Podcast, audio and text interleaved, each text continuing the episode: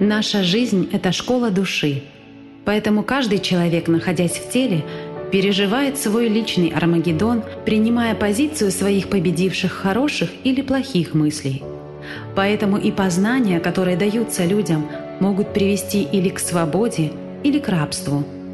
Но никто нам не мешает в нашем вольном выборе – ни Бог, ни дьявол. Если мы выбираем Бога, мы идем к Богу.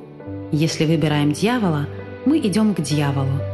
То есть мы сами выстилаем себе дорогу либо в рай, в нирвану, либо сами себя кидаем в ад реинкарнаций.